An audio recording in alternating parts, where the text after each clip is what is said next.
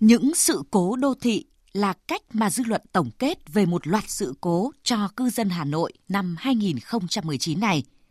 Nào khủng hoảng sau vụ cháy nhà máy Dạng Đông khiến hàng trăm gia đình phải sơ tán cả tháng trời. Công tác tiêu độc khử trùng cũng tốn khá nhiều thời gian. Rồi vụ nước nhiễm dầu thải của nhà máy nước sạch sông Đà khiến cả vạn dân điêu đứng. Nhưng đó là sự cố bất thình lình, dù xử lý chậm trễ nhưng mọi việc cũng tạm lắng – còn chuyện Hà Nội một ngày đẹp trời bỗng leo lên danh sách top các thành phố có chất lượng không khí tệ nhất thế giới là chuyện kéo dài nhiều tháng nay, nhưng các cơ quan chức năng lại gần như chưa nhúc nhích. Tổng cục Môi trường nhận định đây là hiện tượng thường gặp do chất lượng không khí chịu tác động rất nhiều của các yếu tố thời tiết kết hợp với các nguồn gây ô nhiễm Sở Tài nguyên và Môi trường Hà Nội cũng chỉ dừng ở mức khuyến cáo người dân ra đường mang theo khẩu trang, hạn chế tham gia giao thông vào giờ cao điểm, tránh các điểm đang tắc đường, tăng cường sử dụng các phương tiện công cộng, các hộ dân không sử dụng bếp than tổ ong. Chưa thấy một biện pháp cấp bách nào được đưa ra. Trên 6 triệu xe máy, ô tô vẫn ùn ùn đổ ra đường mỗi khi tan tầm. Liên tục xả khói, và 6 triệu người điều khiển xe liên tục hít phải bầu không khí đặc quánh, benzen, bụi mịn, nguy hại tới sức khỏe. Trong đó tình trạng sử dụng bếp than tổ ong, khí thải từ phương tiện giao thông được coi là những thủ phạm hàng đầu.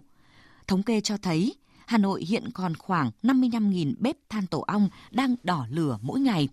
Tính trung bình, người dân Hà Nội tiêu thụ khoảng 528 tấn than một ngày – tương ứng với việc phát thải 1.870 tấn khí CO2 vào không khí.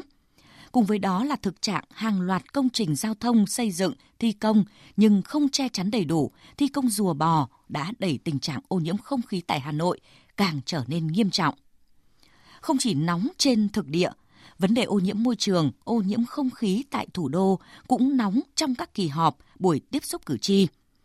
Phát biểu tại kỳ họp thứ 11 Hội đồng Nhân dân thành phố Hà Nội khóa 15, Phó Chủ tịch Quốc hội Uông Chu Lưu thẳng thắn chỉ ra rằng cứ mở trang mạng ra rất sốt ruột với ô nhiễm bụi mịn.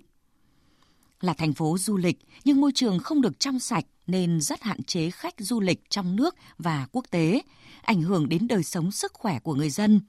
Đây là những vấn đề rất cụ thể, lẽ ra Hà Nội phải vội lắm rồi, nhưng đáp lại vẫn là sự đủng đỉnh đáng ngại. Có rất nhiều quy định và chế tài trong lĩnh vực bỏ phương tiện giao thông cá nhân, xử lý sông ô nhiễm trong nội đô, quản lý chất thải xây dựng, nhưng dường như không phát huy được hiệu quả. Gần đây nhất, Ủy ban Nhân dân thành phố Hà Nội ban hành chỉ thị về việc thay thế và loại bỏ than tổ ong làm nhiên liệu trong sinh hoạt, kinh doanh dịch vụ. Nhưng có về đích đầu năm 2020 hay không thì vẫn phải chờ đợi bởi phương án nhiều, xử lý chẳng được bao nhiêu. Người dân thủ đô lâu nay chỉ thấy sự đủng đỉnh, thiếu quyết liệt của các ngành chức năng thành phố trong việc xử lý những vấn đề cụ thể, nên vẫn mong chờ những hành động cụ thể quyết liệt, chứ không chỉ là những lời hứa suông.